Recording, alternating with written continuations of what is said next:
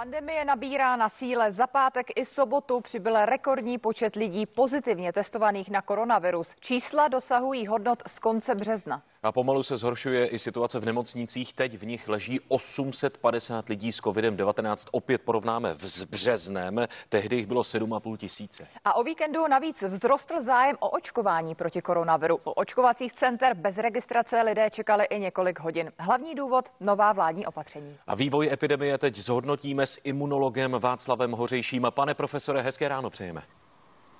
Dobrý den. Ještě pár týdnů nazpět jste vy i řada vašich kolegů vlastně byli optimisty, tak kde se vzal onen strmý nárůst? Překvapila vás ta současná čísla? Ano, mě ta čísla překvapila a musím se trochu omluvit za to, že jsem se teda opravdu fatálně spletl. Já jsem si myslel, že opravdu ta situace bude mnohem lepší a, a, a prostě posypu si hlavu popelem, že jsem se takhle zmýlil a možná, že jsem trochu přispěl tímhle vyjadřováním k tomu, že někteří lidé to brali víc na lehkou váhu. Takže omlouvám se, to je první věc. No. Proč se tak stalo? No, skutečně jsme zřejmě podcenili ten efekt toho, že se lidé vrátili zpátky z dovolených do zaměstnání, že děti nastoupily do škol a možná, že i to, že lidé se skutečně si mysleli, že už je to všechno za námi a přestali důsledněji dodržovat ta opatření, která zůstávala. Bylo jich velmi málo. Tak všechno tohleto dohromady k tomu přispělo. Ale ten hlavní faktor, který jsme teda opravdu, teda někteří z nás ocenili, je, že máme tu nízkou proočkovanost. Já jsem si vždycky myslel, že je to dohnáno tím, že hodně lidí to prodělalo. A to znamená, ti, kteří to prodělali, tak jsou potom na tom imunologicky podobně jako ti očkovaní a jsou chráněni také aspoň částečně. A to se zřejmě v takové míře, jakou já, já jsem očekával, nestalo. Takže tady máme dva až tři miliony lidí, kteří asi nejsou chráněni ničím. A to je ta hlavní populace, která přispívá teď k těm problémům a k těm nejhorším číslům, to znamená těm hospitalizacím a úmrtím, z devadesát procent přispívají ti z rizikových skupin, kteří nejsou očkovaní, ani to neprodělali. Je jich něco mezi tři sta až čtyři sta tisíc a to je ten hlavní problém. A já opravdu nechápu, proč lidi se nechtějí nechat očkovat. Naštěstí se to teda v posledních dnech trochu zlepšilo, ale pořád je to málo. A když se podíváme na takové Portugalsko, které to má proočkované z více než devadesát procent, tak je mi trochu hamba za to, že, že u nás nic takového, že jsou lidi prostě u nás hloupější a že, že tohle to neudělají. Pane profesore, to slovo hloupý použil třeba i pan prezident Lékařské komory Kubek, pan ministr Vojtěch použil slovo nezodpovědný, ale jsou ti lidé v těch ohrožených skupinách, kteří mají strach. Co udělat s tím strachem? Vysvětlovat, vysvětlovat, vysvětlovat, pořád to zkoušet? No asi ano, ale je to asi trochu marné, protože bohužel u nás je zcela normální a považuje se to za projev nějaké osobní svobody a svobody slova a tak dále, šířit lživé, škodlivé zprávy a ti staří lidé, nebo prostě ti z těch rizikových skupin, většinou jsou to staří lidé, kteří nemají tolik možností si to ověřit, jak je to doopravdy, nebo jsou nějak prostě naštvaní i na jiné věci a, a z tohohle důvodu potom věří všemu, co, všemu negativnímu, co k ním dolehne, tak e, tomu věří. No a já si myslím, že to, že, že se u nás šíří tyhle ty věci, a dokonce ti lidé se pod tím podepisují, pod těmi nesmysly, které šíří a tím ovlivňují nepříznivě tu situaci, tak e, že by se s tím mělo něco udělat, že by se jim to mělo zkrátka zatrhnout a zrovna tak jako na těch sociálních sítích e, za, e, zabránili třeba prezidentu Trumpovi, který šířil taky takové podobné zprávy, e, tak by se to mělo udělat i u všech těchto těch nesmyslů, které skutečně to jsou úplně... A který třeba, směšné, pane profesore, který nesmysl máte konkrétně na mysli? Ale to má ta všelijaké takové ty, že, že uh, to snižuje plodnost toho očkování, nebo že jsou v tom nějaké čipy, kterými nás chce někdo si podmanit, Bill Gates a podobně. Uh, prostě tenhle ten typ, určitě to znáte, mě chodí každou chvíli nějaké upozornění na to, abych přestal lhát o účinnosti očkování a že ve skutečnosti očkování škodí a že za dva roky na ně umřeme. Všechny tyhle ty věci se svobodně šíří a přispívají k té bohužel tristní situaci.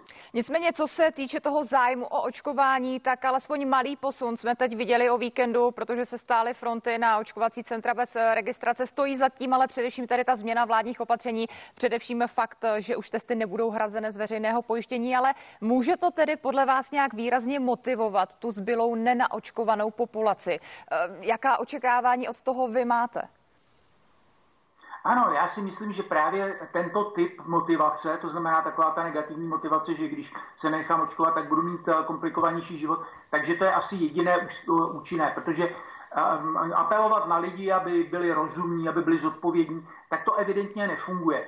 Tak opravdu zbývá jenom tohleto. A kdyby bylo po mém, tak já bych nějak se snažil zařídit nějaké téměř povinné očkování, aspoň v některých vybraných profesích. V některých zemích to skutečně k tomu přikročili, nebáli se toho a docílili opravdu výrazného pokroku. Ale já se teda obávám, že u nás tohleto nejde. U nás prostě, jak říkám, je neomezená svoboda být nezodpovědný, šířit nesmysly. A tihleti lidé, kteří se nechtějí nechat očkovat, tak nejenom, že v první řadě škodí sami sobě, že, že opravdu se vystavují velkému riziku úmrtí a těžkého průběhu a tak dále, ale oni dokonce škodí i nám ostatním, kteří jsme zodpovědní, kteří se nechali očkovat ve vlastním zájmu v první řadě a e, začínají, e, a to ta jejich nezodpovědnost způsobuje to, že zase máme, začínají problémy v našem zdravotnictví. Já se, pane profesore, ještě není tak zlé, ale může to být zlé. Ještě vrátím k těm nejrizikovějším tři sta až čtyři sta tisíc a opravdu k těm, kteří mají strach. Kromě vakcíny máte pro ně třeba nějaké doporučení, aby ten podzim zvládli, nebo ta vakcína to je prostě jediná jejich šance? Já si myslím, že je to úplně nesrovnatelné, že skutečně jediná účinná šance je to očkování, protože takové to, že se mají izolovat třeba od, od těch uh, ostatních lidí. No, na jedné straně, pokud jsou to lidi, kteří vůbec nevěří tomu, že uh, ten virus třeba je nějaký nebezpečný a těch, těch takovýchhle zpráv je taky spousta, že to je celé vymyšlené a že uh, je to nějaké celosvětové spiknutí, tak takový, takovýhle lidé prostě neudělají nic takového. No a pokud se třeba budou chtít sami izolovat, to je iluzorní, prostě oni se stýkají s různými lidmi, mají nějakou širší rodinu a tak dále. Na druhé straně bych řekl, že mezi těmi uh, seniory s dívajícími neočkovanými je možná hodně těch a možná dokonce polovina, kteří by se i nechali očkovat, ale z takových technických důvodů uh, je to pro ně obtížné, je to daleko pro ně někam si dojet, jsou málo pohybliví. A přestože existují takové ty mobilní očkovací týmy, tak jich možná není dost a myslím si, že na tohle bychom se taky měli soustředit. Takže jít cestou třeba v uvozovkách podobného prodeje, podobní vakcinování, to by mohlo zabrat, jak plánuje nově vznikající koalice? No, to, by, to je docela dobrý nápad, ale myslím, že těch technicky těžko proveditelný, protože jestli budou jezdit dům od domu, zvonit tam a teď, teď ty lidi přesvědčovat, to, to myslím, že se musí zorganizovat nějak jinak. To by muselo být nějak ve spolupráci třeba se starostou té vesnice.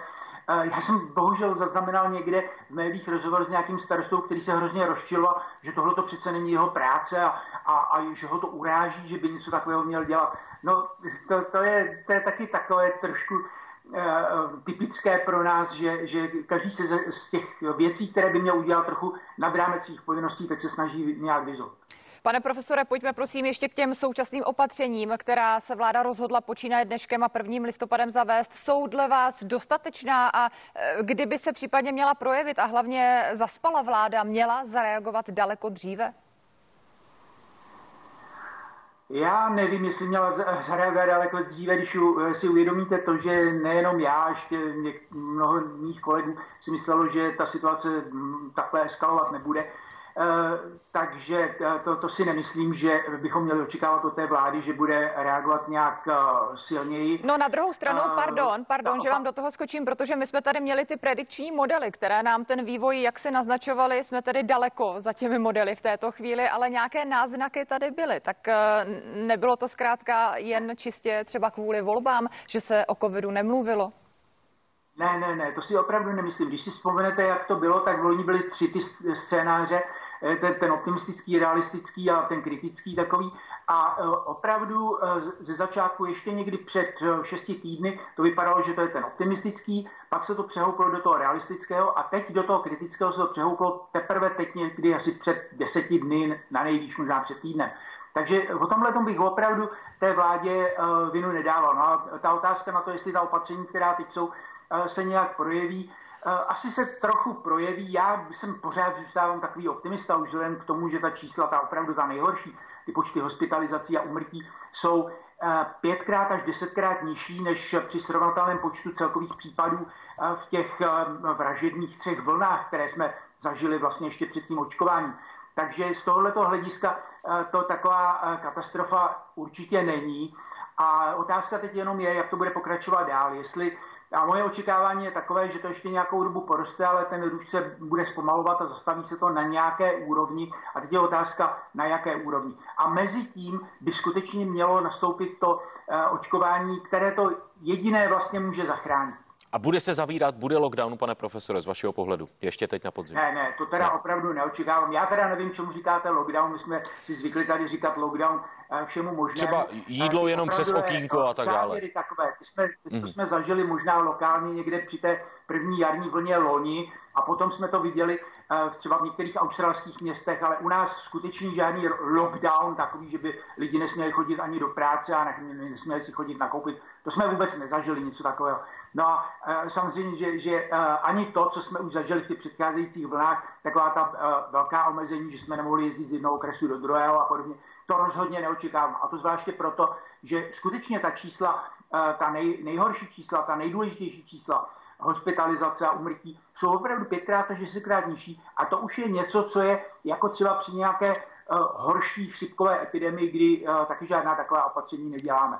No a hlavně máme teď v záloze uh, to očkování. Já to pořád opakuju, protože to je opravdu jediná věc, která pomůže. Pane profesore, moc děkujeme. Tolik imunolog Václav Hořejší. Přejeme hezký den. Děkujeme, hezký den. Děkuju. Naschledanou.